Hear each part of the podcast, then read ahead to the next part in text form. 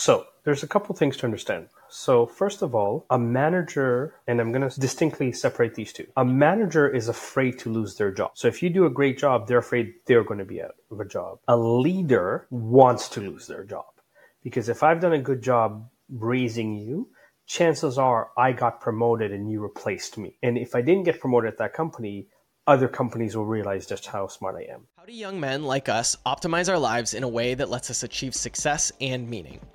Come with me as I interview top performers and delve into key areas of life habits, finance, psychology, health, relationships, work, creativity, and business. I boil the ocean of men's advice into usable wisdom in this podcast to give you the answers. My name is Blake Bottrill, and this is the Distilled Podcast.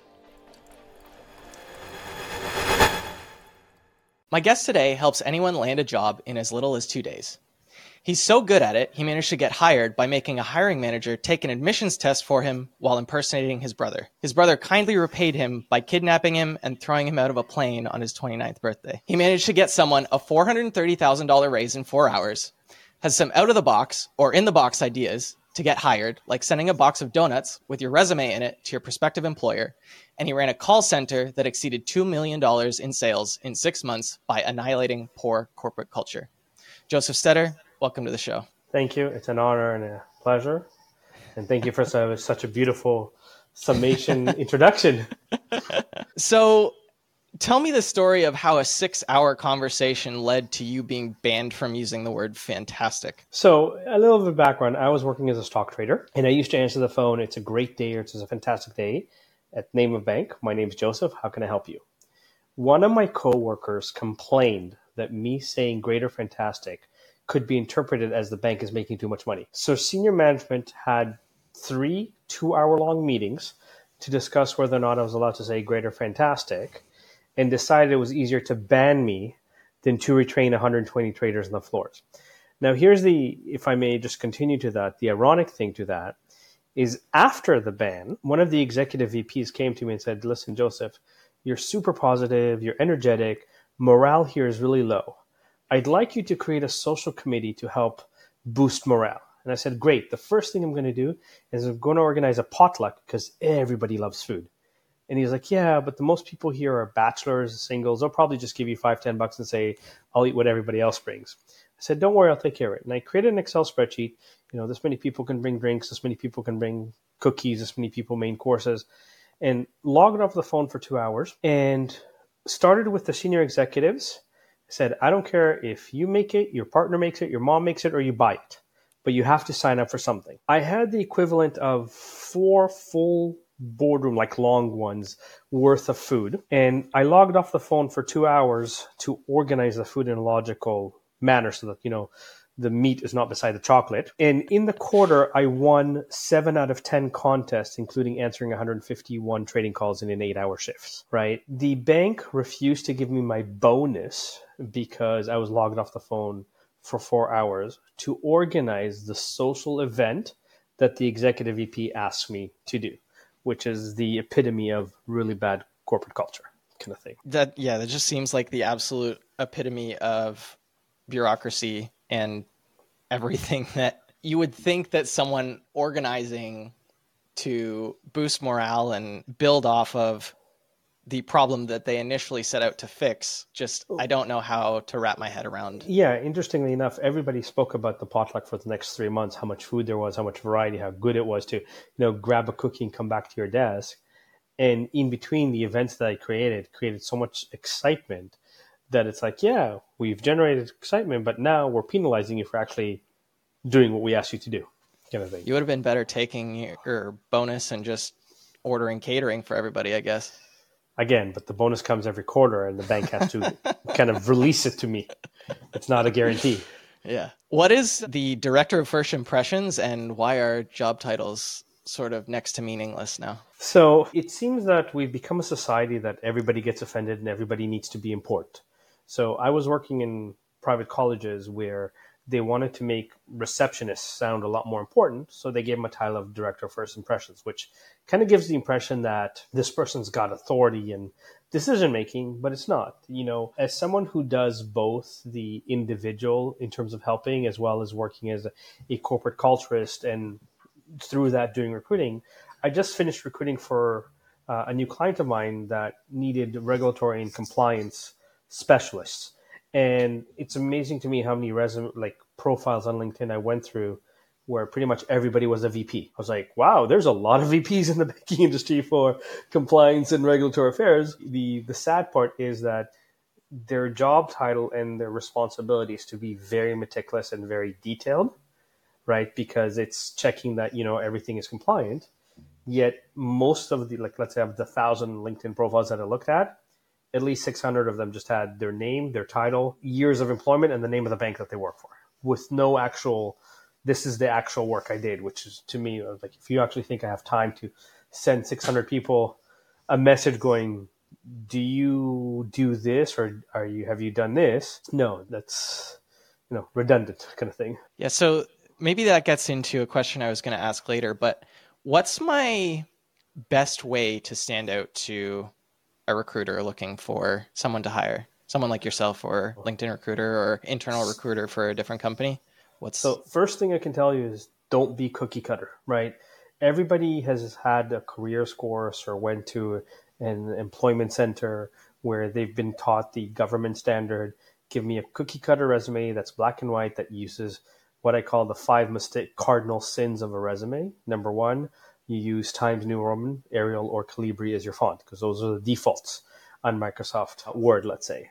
Number two, you use the black dots or circles as your bullet points because those are the defaults that everyone's been taught.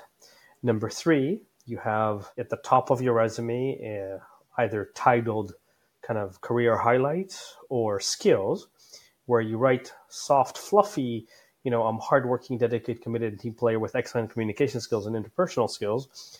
In 20 years of recruiting, I've met very few people that say, listen, I'm lazy, I'll show up late, none of my work will be any good, and I really hate people, please hire me. The only time that works is if you're related to somebody in the company or you're having an affair with them, right? And you have to understand that all those words are also subjective because your definition of hardworking, Blake, and my definition of hardworking can be very, very different.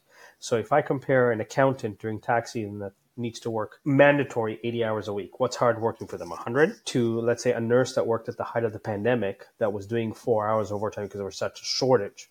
Does that mean that the nurse is less hardworking than the accountant? No, because there's different levels of stress. So stop filling your resume with this fluff, right? The fourth mistake is that, especially if you switch careers like myself, I've switched careers nine times and jobs 18 times. People put a chronological or functional resume, right? Which again if you're let's say if i worked in call center because i built one but now i'm trying to be a director of sales or something else it's redundant to put the call center experience first because they're not going to take me seriously for the sales role and the biggest mistake of all is that people list their duties and responsibilities rather than quantify their genius so I'll give you two examples for that. If, let's say, you're applying to be a receptionist somewhere and since we talked about director of first impressions earlier, right? And you come to an employer and say, I know how to answer the phone. I hope the employer looks at you in shock and goes, Really? A receptionist that knows how to answer the phone, especially in North America. I did not know that because unless you live in an igloo, a cave, or practice the faith of Mennonite, chances are everybody in North America knows how to press the green button, go, hello, how can I help you? Right now, if you have worked as a receptionist and you say, I I know how to answer 60 calls a day with 12 different lines, I can measure 60 calls a day with 12 different lines. I cannot measure, I know how to answer the phone. So if you're applying through online forums like Indeed, which in my opinion is one of the worst places to apply for a job, more on that later, you know, you need the keywords. So if I use an example from my own career, you know, I can tell you I'm an excellent salesperson. I know how to do B2B, B2C, account management, relationship building, lead generation. I've worked in retail, I've done door to door sales, I've done, you know, car sales, I've worked in private education, I've worked in recruiting. I know how to do sales. I've given you a lot of jargon, but I haven't told you I'm actually any good at sales. But if I tell you a true story, I worked for a private college that before I came in generated $530,000 in sales for the entire year. In one month, I generated $860,000 in sales for them. Which one would convince you more that I know how to sell? All the words or the actual examples, right? So in your resume, if you want to be different, add some color. Like if you ever watch the movie Legally Blonde, right, when Elle Woods or Reese Witherspoon applies both to Harvard and to the internship, she gives a pink scented resume. And everyone looks at it goes, it's pink, it's scented, but they remember it. So if you add a little bit of color, change the font, change your bullets, add text box from Microsoft Word. I'm, again, I'm not a graphic designer. These are simple things that are preset to give you personality, your resume a little bit of personality. And then make sure that your statements are not just, I know how to do this.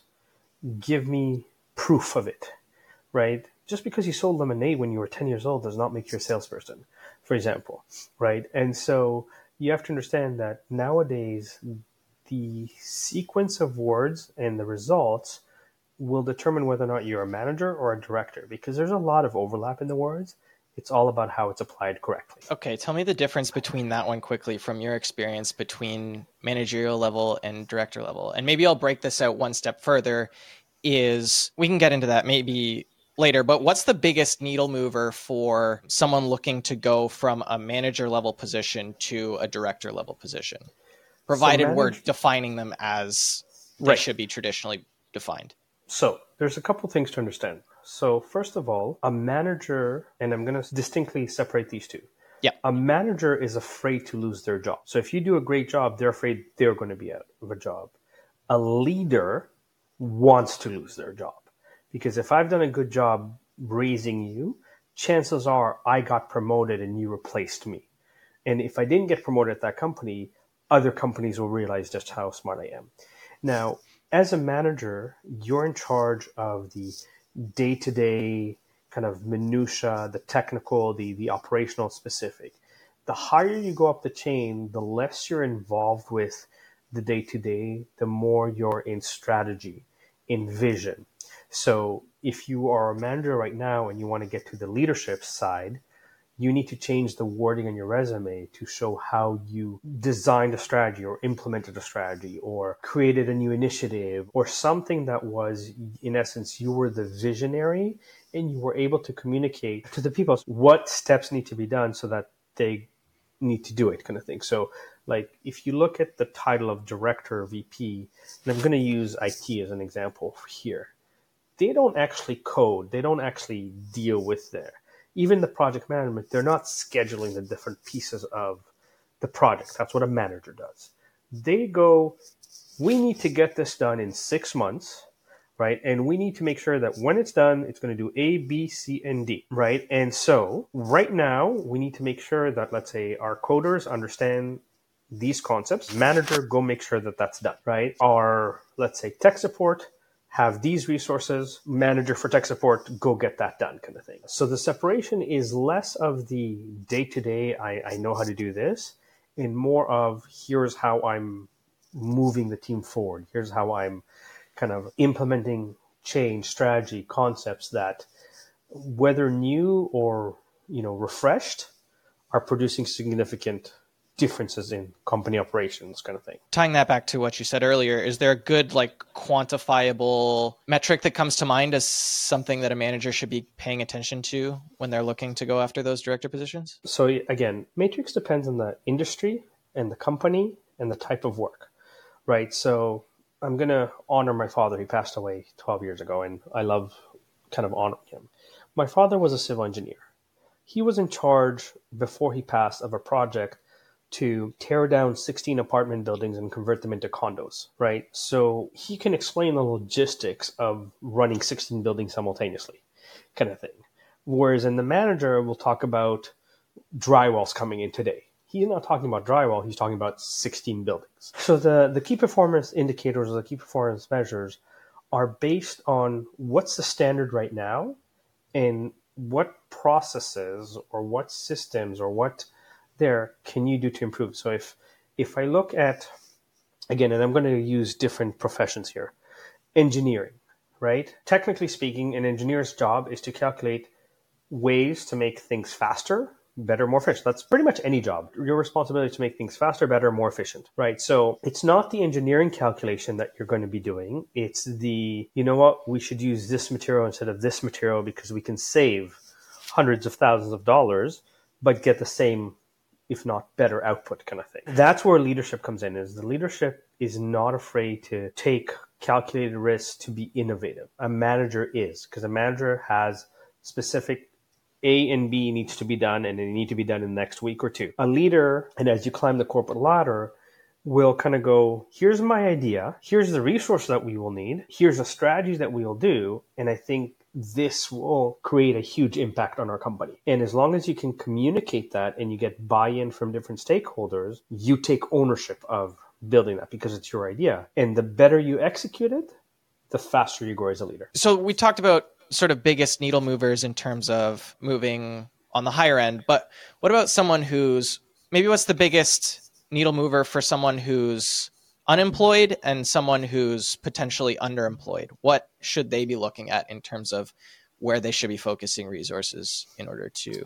So again, underemployed. Uh, sadly, right now in North America, you have about 50 million people that are unemployed. You have 50 million people that are severely underemployed, i.e., have a university or college degree but work at McDonald's, and then you have 30 million people going through some sort of education or training. Most people default to the worst place to look for a job, which is Indeed. Don't get me wrong, job boards are a resource, but if you're going to optimize your job search, percent of your job search should be online job boards. Okay, one job posting on Indeed gets between 350 and 5,000 applicants. Most companies look at the first 100 and figure there's probably a few good candidates here.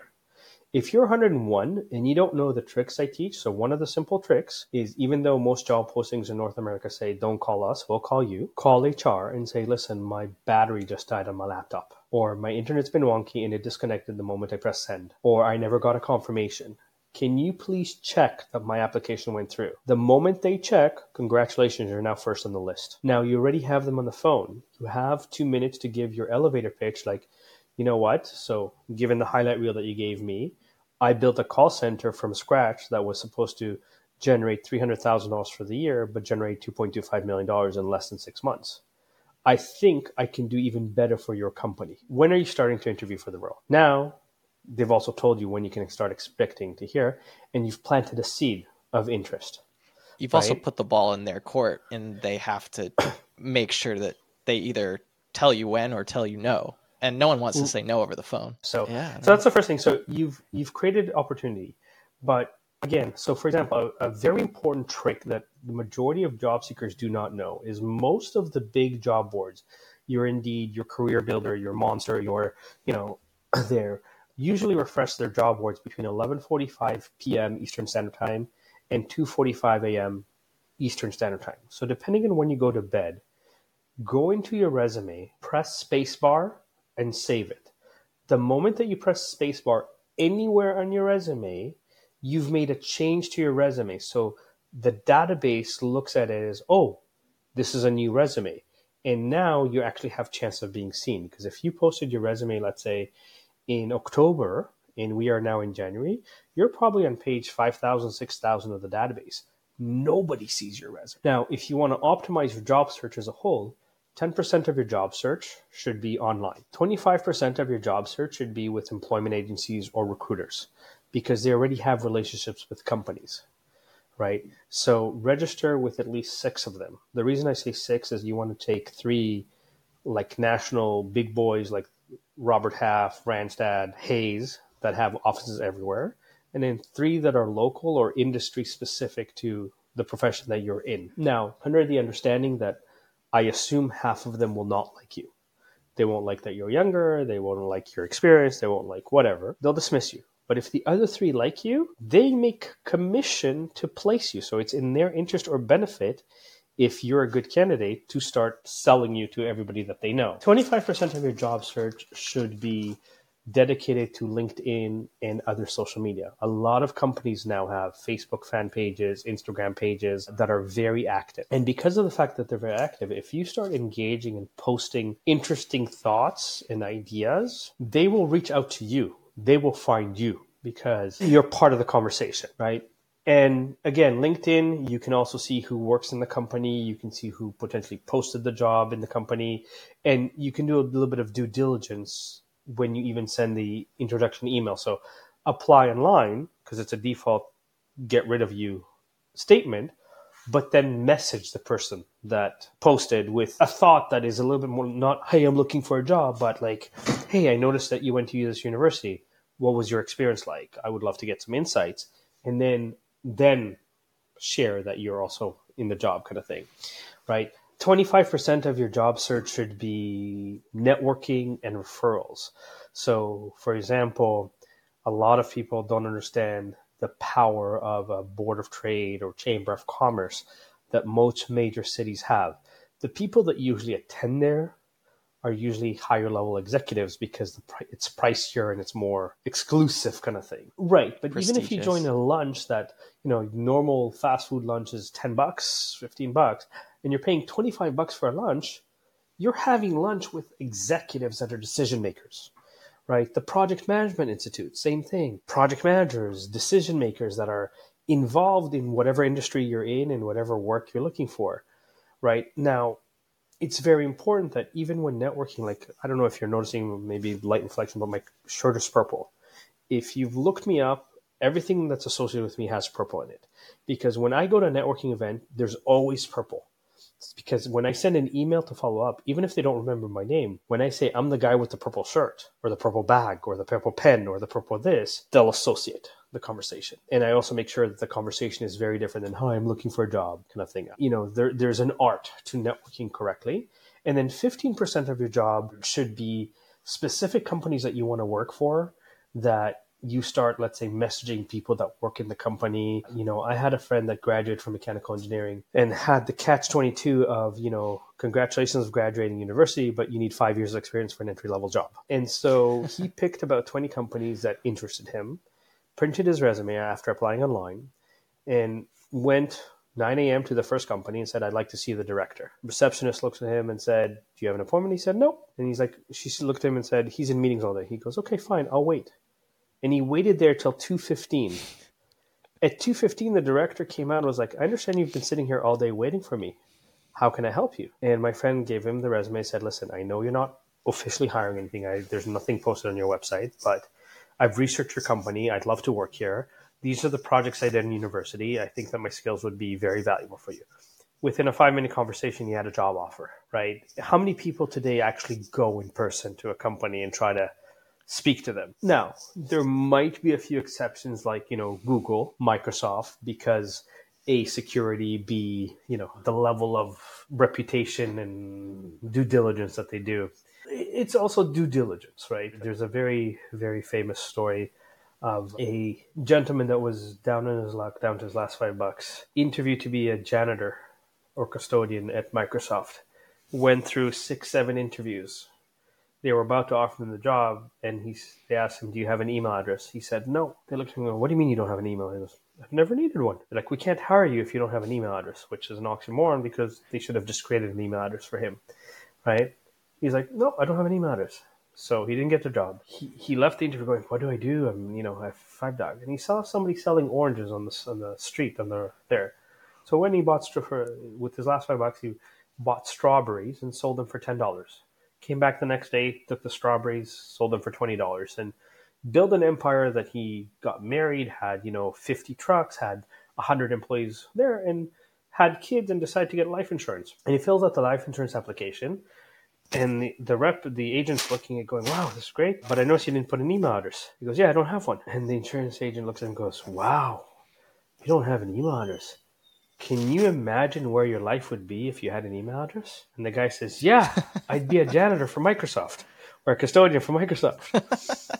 right? So there like, you know, there's in sequence a level of, you know, be more proactive, do things that are a little bit differently, you know, so that you're noticed, you're remembered. You're having conversations that aren't oh the weather's great or this like you know if you're going to like a board of trade start the conversation with oh you're an executive in this company what made you so successful? What are your three biggest accomplishments? What would you teach or how would you mentor somebody that's new to the industry? Now you've earned trust. You've earned the right to say hey, I noticed that you're hiring, or will you critique my resume? And if you ask for a critique of your resume, they'll love you even more because they're writing the perfect resume that they want to see. And then you suck up and say, hey, listen, I've learned so much from you. I'd love to be part of your team and make you look good and produce results because, you know, I think you'd be a great mentor for me. But now you've asked for a job in a way that they're flattered, you've sucked up to them, they've bragged about how great they are. And by default, because they've bragged about how great they are, they like you. Most people just go into net, like you have no idea how many times I've gone to networking and people just go there to collect business cards. Like, oh, you sound important. Give me your card. Like I literally was an event where people like, can I have your card? Can I have your card? And the next day, send me email. I took your card yesterday. Here's my resume. Can I get a job? Who are you? Right. So there's a level where part of what I share with people and try to get them to understand is if you're doing what everybody else is doing, you're going to get the same result as everybody else is getting. If it's taking you six months to a year to find a job and you're getting one interview every three months, your resume sucks and you don't know how to look for a job, right? Because you're all you're doing is uh, job boards, let's say. I love the sitting in the lobby waiting for the director example there. There's a fantastic quote that I heard a couple months ago by Zig Ziglar that says there's no traffic on the Correct. extra mile. And I think that like really everything in life sort of boils down to that. But I think everything for sure in right and the job Ralph Waldo Emerson said, "What lies before you and what lies behind you are nothing compared to what lies within you." Right, and so Napoleon Hill in the book Think and Grow Rich that every successful person has read at least once, if not once a year, talks about the importance of the extra mile. Talks about you know it's amazing what can happen when you do. Listen, I built my career on that. I like when I again, now I'm married with two beautiful kids that are three and a half and one and a half, so I don't have the energy to go. But when I was younger, I used to be an avid salsa dancer. And when I would go to clubs, rather than be like, hey, I'm a regular here, hook me up, hook me up, I would talk to the security guards. I, you know, I'm in Toronto, Canada, so, you know, we're experiencing minus like 10, minus 20 degrees weather. And I would go and I'd buy them coffee, I'd buy them chocolates, I'd buy them some donuts just to you know, you're working security to two, three in the morning and just kind of take care of them from a perspective of the human factor, right? Just me buying them coffee, they gave. So when I came in, I was like, hey, it's my friend's birthday, and there was 20 of us. They brought all of us in VIP because I didn't come and say hook me up. I did. I served them first.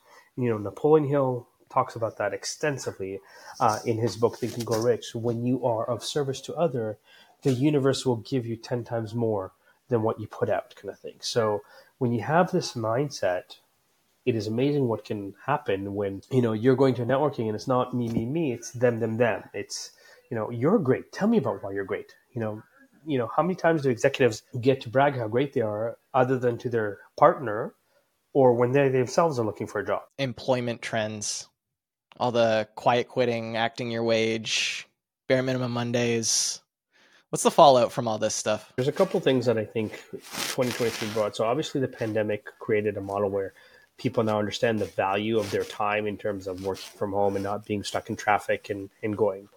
It also created this hybrid model where, you know, companies recognize that you can still be productive when your people are at home because they're happier, for example. But I don't understand how we've become a society where ghosting, both from the candidate side and the employer side is now okay, right? Like you don't like the candidate, say, I'm sorry, we've decided to go with somebody else. Don't waste people's time into that level and that degree, right? And as much as, you know, AI is exploding like crazy like right now, and we now have in the US, I think it's five, six McDonald's that are fully automated, right? Yeah, we're not going to have retail jobs for high school kids and stuff like that. That's going to shift out. But it's going to force, hopefully, society to start adapting and learning technology and using it in a way that's far more efficient and far more demanding on the jobs that are going to be created so that even the minimum wage jobs are going to change. Understand that, as I think Steve Jobs said, as well as several others, but he said, if you find something you love, you'll never work a day in your life, right? The more you start specializing in your genius, the more people will pay you for your genius. So if I use myself as an example, I've invested now maybe 30,000 hours to master everything there is to know about job finding. If somebody wants me to write their resume, I'm definitely on the higher and more expensive side of it. But if I can get you results in two days, you know, if you're paying me let's say a few hundred dollars to write you a resume and I get you a $70,000 job in a week, you know. Yeah, I don't think people take that into the equ- like nobody ever looks at the front end of the equation. You could tell me you were going to charge me 2 grand to rewrite my resume and guarantee me that I'd have a job in a month that got me a $30,000 raise on what I have now and I would be the stupidest person in the world to no, but not you see, take that you, you said something that's interesting, especially in my industry, is that everybody assumes they know how to find a job. Just like everybody in the world knows how to lose weight, it's not that complicated. Eat healthier and exercise. It's not that complicated, but sadly, 60% of the US population is considered obese, right? Because we like our donuts and our pizza and burgers and whatever else. Now, you have to understand that just like hiring a personal trainer, that you might go to the gym and do a certain workout, a personal trainer will push you beyond your comfort zone. I do the same thing for jobs, but most conversations that I have with people, the fear of the upfront cost for potential reward is what scares them. Right now, understand that, like, I've had, again, I've helped over 30 people kind of land a job within two days. You know, my wife was one of the success stories that when we first started dating, she was working as a behavior therapist in a private center making minimum wage. And they were giving her, you know, weird hours where she was working, let's say nine to six and on weekends. And if one of her clients didn't show up, she was stuck for four hours. They wouldn't pay her for those four hours and she wasn't allowed to leave. She was working for a place where she needed to get 97% on her evaluation and she got 96 and she'd been working there for three years. And they basically said to her, we're letting you go, right? And she cried for a couple days. And then at the time we were still dating, I said, You do realize you're dating one of the top 10 career coaches in North America, right? Okay. I wrote a resume. We I sent or she sent seven resumes out on Sunday. Monday, three companies called her and scheduled three interviews for Tuesday. On Tuesday, she had three job offers, all of them for more money than what she was making with better conditions kind of thing. But sadly, we are creatures of habit. We most humans are afraid of change. Most humans are afraid to acknowledge that they might need help. So, you know, I can give you an example where, again, and, it comes down to what you said about 2023. We've also become a society where it's much easier to blame everybody else than to take responsibility and to take ownership. So, well, you did this or this happened or this. No, just because an industry is downsizing doesn't mean that every company is shutting down their doors, right? So, you know, I know that a lot of people lost their job in tech, but the good people don't get let go. They're transferred department. They're told to do this instead because they've jigged the, the information. So why are they kept? Because they're innovative. They produce results that are better than everybody else. Every kid grows up playing sports in some capacity or another, but very few become pros because the ones that become pros or Olympic athletes are the ones that are willing to wake up every day at 4 a.m. and commit to to it. I'm not one of them. Clearly, that's why I'm not a professional athlete. But the point is that you have to do that. So, in my case, I've learned the psychology. I've studied what's working, what's not working. So I can look at someone and go, look, if you're sending out hundreds of resumes and you haven't had one interview, you're doing things wrong. It's not that complicated of an equation. And people could go, yeah, yeah, this is a good tip and this is a good idea, like the tip I gave about in, you know, Indeed or anything like that. But and again, I, I go on lots of podcasts. People can listen to bits and pieces of information from different podcasts and do it on their own. And if they're successful, more power to them. By all means, I'm not the only authority. I'm not there. But if I can make your life easier and faster, why not? Right. So, one of my, we'll call it interesting scenarios, I had a gentleman that was a product manager in social media that was self employed for 10 years and pretty much ran his business to the ground because he forgot to invoice his own clients and got to the position and got to the position where he needed to get full time employment because he could not afford rent anymore, kind of thing. Now, I was recommended to him by somebody else that I very successfully helped. Before hiring me, he sent me 36 different documents to explain to me everything that a product manager does. And I looked at him and said, listen, I've invested 30,000 hours to master everything there's to know about job finding. I know the systems, the tools, the tricks, the tips, the psychology. I don't need these 36 documents. Now, from the get go, and he was very like ego, ego, ego.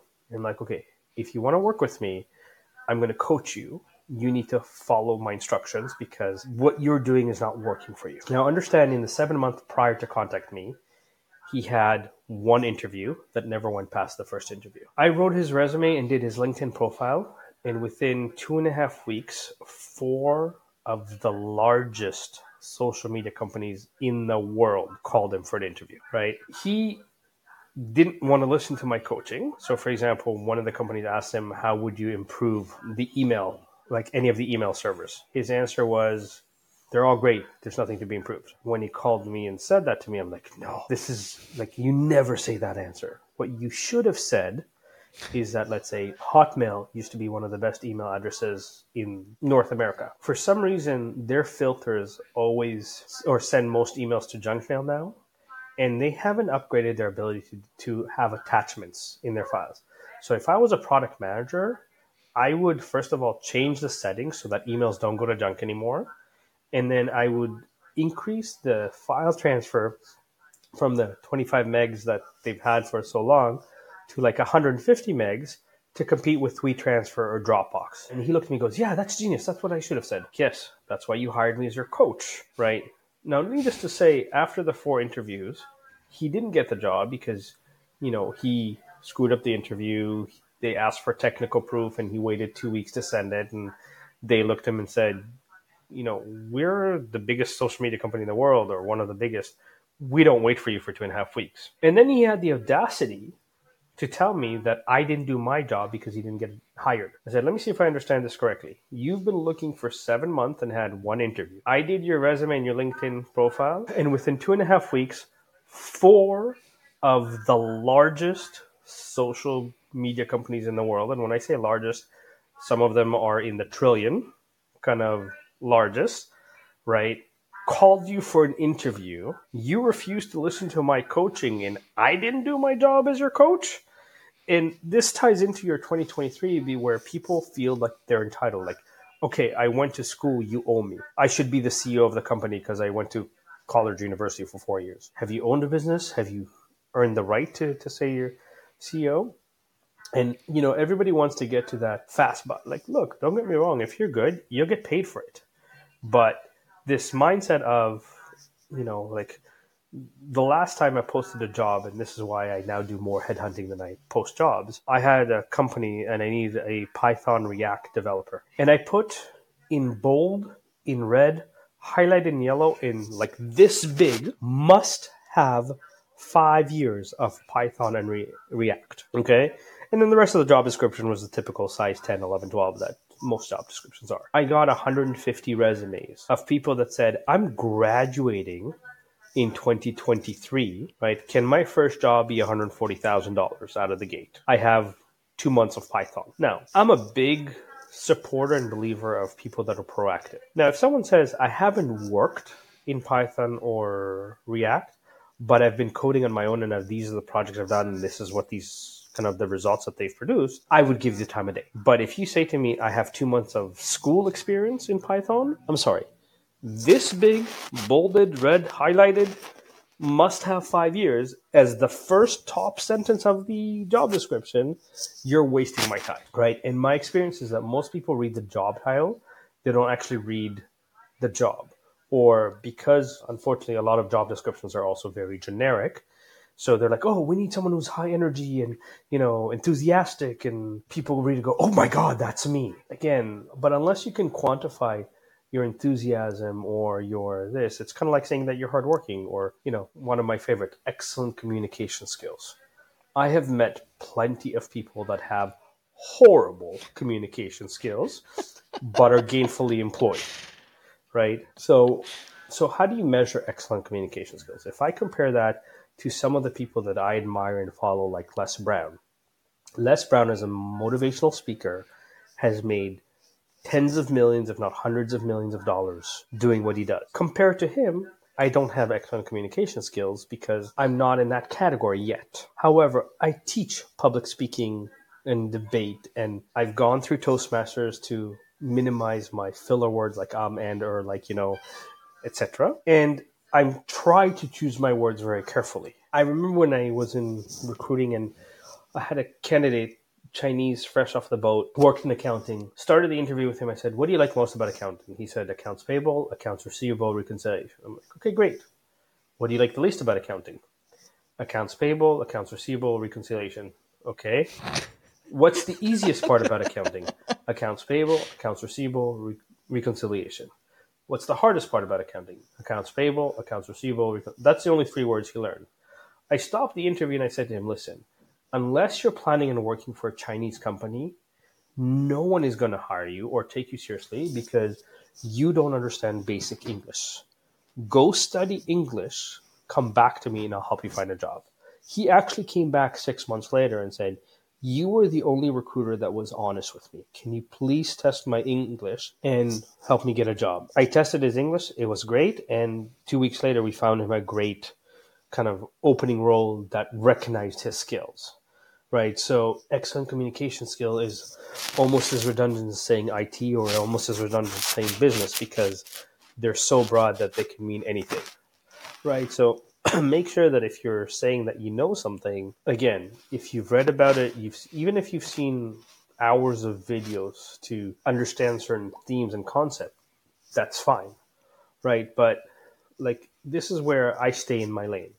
If someone says to me, "Hey, I'm bipolar. Can you cure me? Because you're a career coach. My answer is no. I'm not educated enough on psychology and this to there. I can recommend some books. I can recommend some resources that have helped me or other people that I know manage their life. Now, if someone came to me and said, you know, I'm bipolar, can you help me write a letter to my employer that explains the symptoms of an episode when I'm bipolar so that I don't get fired? Yes, I can do that because I've been doing this for 20 years. I know the legalities and the lingo. I'm not a lawyer, but enough to kind of go, here's correctly said without legalities of, you know, if these things happen in sequence, please understand I'm having an episode. I am not myself. It's a medical issue. Da da da da da. And please either do or say this that will help me relax and kind of recenter and come back kind of thing but not cure. And you know there this is where as a i purposely call myself a resume whisperer rather than a career coach. Yes i do career coaching as part of that but i want people to understand i'm not the same as everybody else. I'm not going to tell you you know yes your resume is written technically correct with all the words. I'm purposely going to tell you here's where i see gaps. Here's where I don't know because if like Blake, you and I are just meeting now, if I looked at your resume and you said you did reports, if you haven't quantified the reports for me, I will assume that you did a two page report. Whoop de doo. You're a high school kid that gave me a two page report kind of thing, right? So no disrespect to you. It's just that people will always assume the lowest common denominator kind of thing. So unless you told me what the reports are, if you created macros and templates, if you had complex calculations in them, right? I don't know the level of work that you, you do or don't. Like, you know, when my wife and I decided to buy a house, we looked at the neighborhood. We said we like the bedrooms are big. We like the kind of location. It's close to good schools. It's close to her mom, my mom, etc. If I compare that to a real estate analyst that looks at the crime rate, that looks at the salary, that looks at, you know, what other developments are occurring there, both in the residential and the commercial for the property value to increase.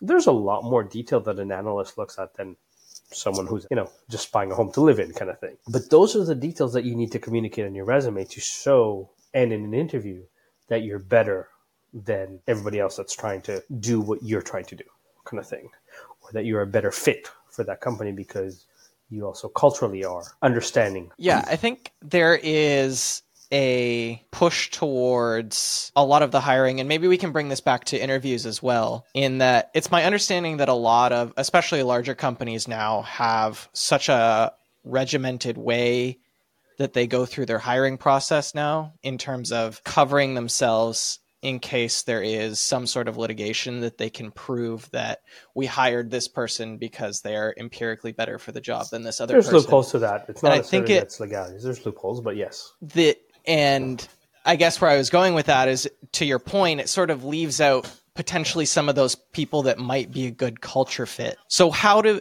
and not to say that we're going to hire people that are terrible at their job just because they're a good culture fit, but I'm sure there's a ton of people that are thinking, hey, I'm a B plus employee, but I think I fit the culture here really well, and I'm not performing as well as maybe this absolute all star candidate that's a jerk, but interviews well. So how do those B plus sort of candidates go through an interview and get through that sort of regimented so I'll process? start with the fact that smarter companies are also using various, you know, personality psychometrics to kind of determine the fit. But understand that it's all about how you sell yourself. Okay, if you approach someone like this, um, hi, um, hi, um, um, um, hi, um, um, um, um, um, um, hi. Can I get your number? What are your chances? Next, Next to, zero. zero. They might find no. Less- slim less to than none. zero. Slim to none is correct because they might find you physically attractive, so they might try to give you a chance to do that. Right? It's no different in a job. If you come to a job and say, "Please, please, please, can I get a job? I'm really hardworking." One of two things will happen: either they'll hire you and they'll pay you nothing because they know you're desperate, or they won't hire you because you don't have confidence in yourself. If you come in with confidence, you know, and you're speaking about, so like when I teach people about job finding, I say use power words like proud, significance. If you're proud of something, your shoulder blades will be back, your chest will be out.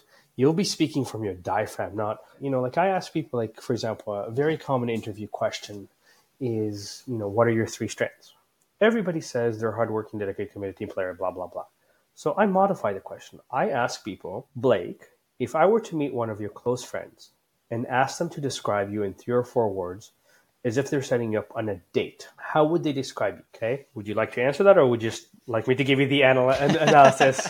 No, no, no. I think, I mean, probably Remember, for a date, not for the job. for a date is, I'm like in my own head about this now. So off the bat, I can tell you that you're extremely analytical and you obviously, you often get stuck in analysis paralysis. Yeah, okay, that's fair. Again, it's one Um, question and you haven't yeah. even answered it to me yet. So I Yeah, won't I put you on the spot uh, for this. But here's the thing. For example, if you were to say to me, That's fair.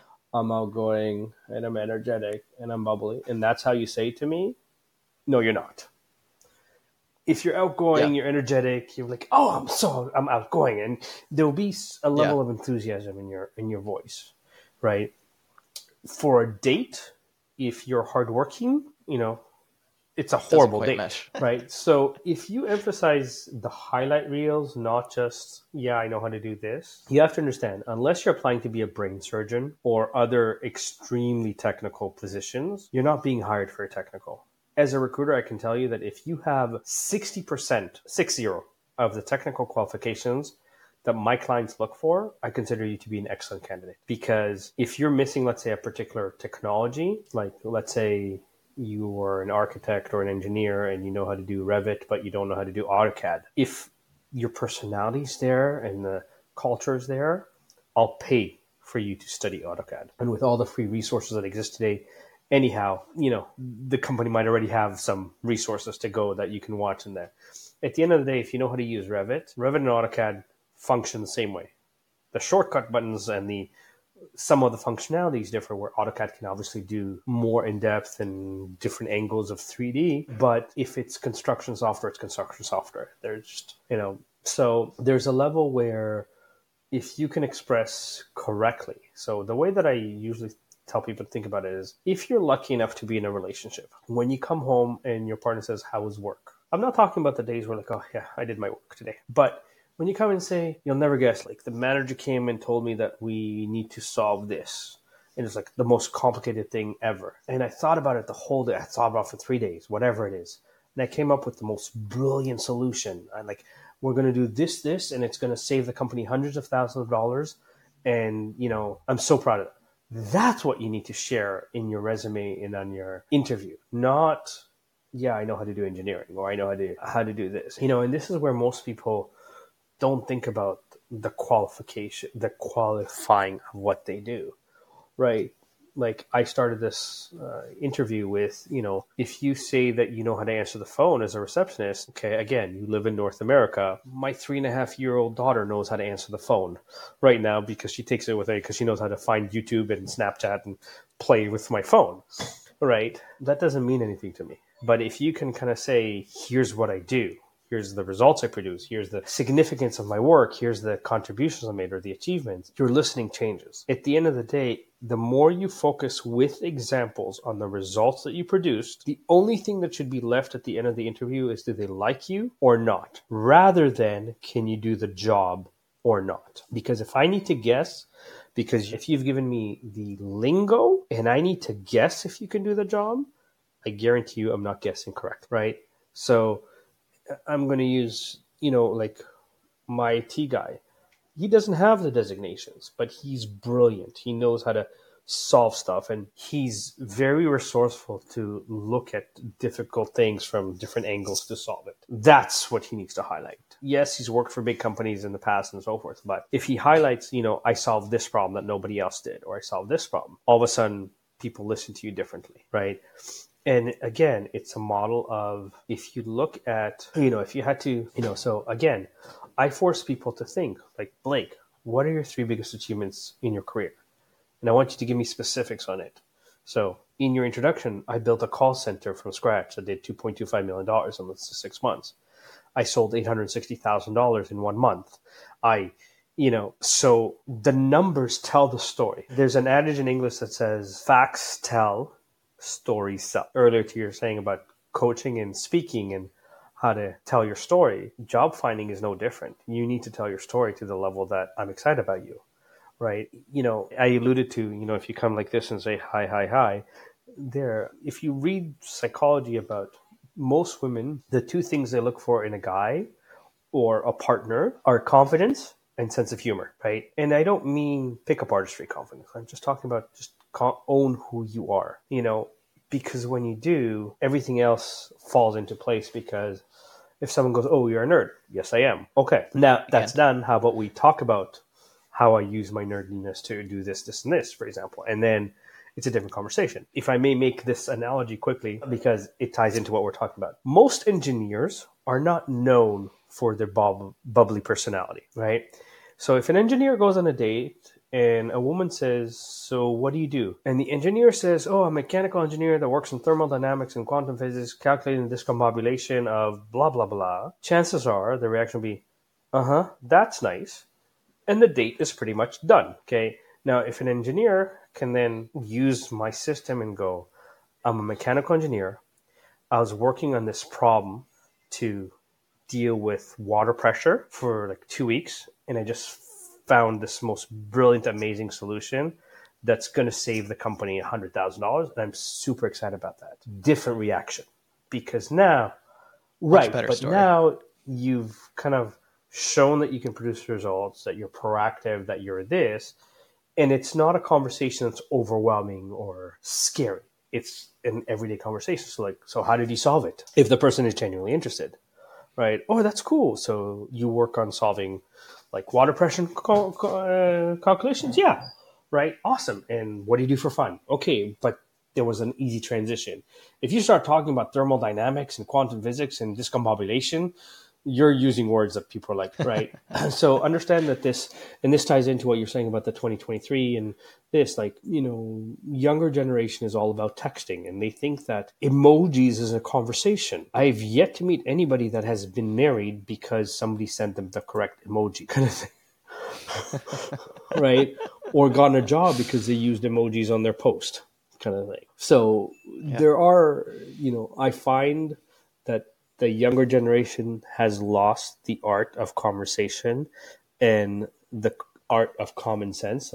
Unfortunately, common sense has become less and less common for people. And we've also gone so far to the left where it's not my fault, it's everybody else's, and there's no responsibility. Like, hey, I screwed up. Like, take ownership of that. That's how you're going to become a leader. Is own, own it, right? When my brother, my brother also studied mechanical engineering, couldn't get a job. My dad helped him get a role in construction and my brother made a $2 million mistake. He poured the wrong concrete. Right. But rather than trying to pretend, he came to the VP and said, Listen, I made a huge mistake here. I poured the wrong concrete. I am so sorry. Manager was pissed, but looked at like the VP was pissed, but said, Did you learn something? said, Yes. Make sure you're more diligent next time. Go do your work. And that was that. And that was the conversation. He didn't get fired. He actually got more responsibility because he wasn't trying to hide or pass the puck or, you know, lay blame. He came in and said, I made this mistake. I take ownership of it. You know, how many people do that today in, in, jobs, in relationships, in this? It's like, you know, we're all human. We all have our own listening. You know, Eminem in his song, I am who you say I am. If you say I'm smart, I'm smart. If you say I'm funny, I'm funny. If I tell you jokes and you're not laughing at my jokes, Blake, I'm not funny to you. Period. If I'm giving you tips for job finding and you're like, yeah, these tips are kind of meh, I'm not an expert to you. That's fine. I respect that. I like, you know, everybody has different listening. Everybody has different, you know, influences that affects their listening, but be open minded that there's more than one way to see it. And that's why I said I'm not the only coach, I'm not the only expert, but make sure that the expert matches or understands your situation, for example right? And doesn't just call themselves an expert. For sure. Well, I want to be respectful of your time here, but I have a final question that I like to ask all my guests. And that is what's the last thing that you changed your mind about? I change my mind things daily. Like at the at the end of the day, there is conversations like for example, right now I'm working on an email campaign on LinkedIn. So far I haven't had the response or at all. So I've done it for a month. It hasn't worked. So now I'm going, okay, time to change direction and try a different campaign, right? At the end of the day, I know there is 150 million people that need my help. I'm not fooling myself in that I would help all 150. But even if I can help, let's say, 2 million people level up, right, and invest in themselves, I'm serving the world. And I'm making this world a better place because I'm creating hope, I'm creating inspiration. And so there's a level of this is the conversation. This is the way that i want to show up right? So changing my mind. Is like hey should i do this campaign? No. I tried this marketing campaign. It didn't work. Okay. You know let's do it differently. Like i tried to be on tiktok and tried to be and then i realized i'm targeting white collar professionals that have five years of experience. They're not on tiktok. Why am i wasting money and time on tiktok? It's not i'm not looking for high school kids to be my clients right? So change my mind and focus that you know? There's again there's big and small decisions. At the end of the day i have faith that god will provide and god will lead me in the right direction. And so you know even the hard things happen for a reason right? Like next week i'm going to do surgery on my shoulder. I have a torn labrum right now. And as much as i'm going to be out of commission for two to three months i'm focusing on the fact that i have a beautiful three and a half year old daughter and a one and a half year old son. And it sucks that they're young and for the next two months i'm not going to be necessarily be able to hold them or lift them. But i'm thinking long term that you know as my kids grow up and they want to do some sports with that or they want to go on a hike or there i'm going to be strong enough to play and enjoy and spend quality time with them and so i'm certain that this is the right decision and while you know recovering I will reevaluate what needs to be done with the business and how it needs to be done. And I kind of think that's that's the reality of the world, right? And you know, some decisions pay off, some decisions don't. Perfect. Josef Stetter, where should we send those two million people that you're going to help? So, my name's Josef Stetter. Very easy. My company name is called the Celebrate Group. You can find me on pretty much any social media platform. I will respond relatively quickly and set up an initial call, and people can, you know, usually I try to give them at least free advice and hopefully they understand the value that I'm delivering, kind of like as you said. They understand that even if you pay two grand, but I get you an eighty thousand dollar job and I get it to you in significantly less time, you're going to make back the two grand in your first paycheck, kind of thing. So it's a model of people understanding the importance of guidance and having somebody from the outside looking in saying this. Like I have five different mentors that I speak to. Why? Because they want to help me level up. They're not in my business. So they have a much clearer perspective. As a coach and as an expert, I'm not applying for the job, but I can tell you what might be costing you the job. Something as simple as did you ask any questions at the end of the interview? Oh, I have no questions congratulations, you didn't get the job, right? Because you didn't ask any questions at the end. And it, you know, it sounds silly, but it, it does weigh, for example. You know, you say the wrong things, you know, you spend 30 minutes talking about music, but it has nothing to do with the job you're applying to because you're trying to build rapport. Rapport is important, but not for 30 minutes. So that's the reality. Perfect. I love it. Thank you very much for joining me today. And uh, it's been super insightful. And I'm thank you for having me. It's been an honor and a pleasure. And I hope that the tips that I gave today can help individuals move forward. Absolutely. I know they can.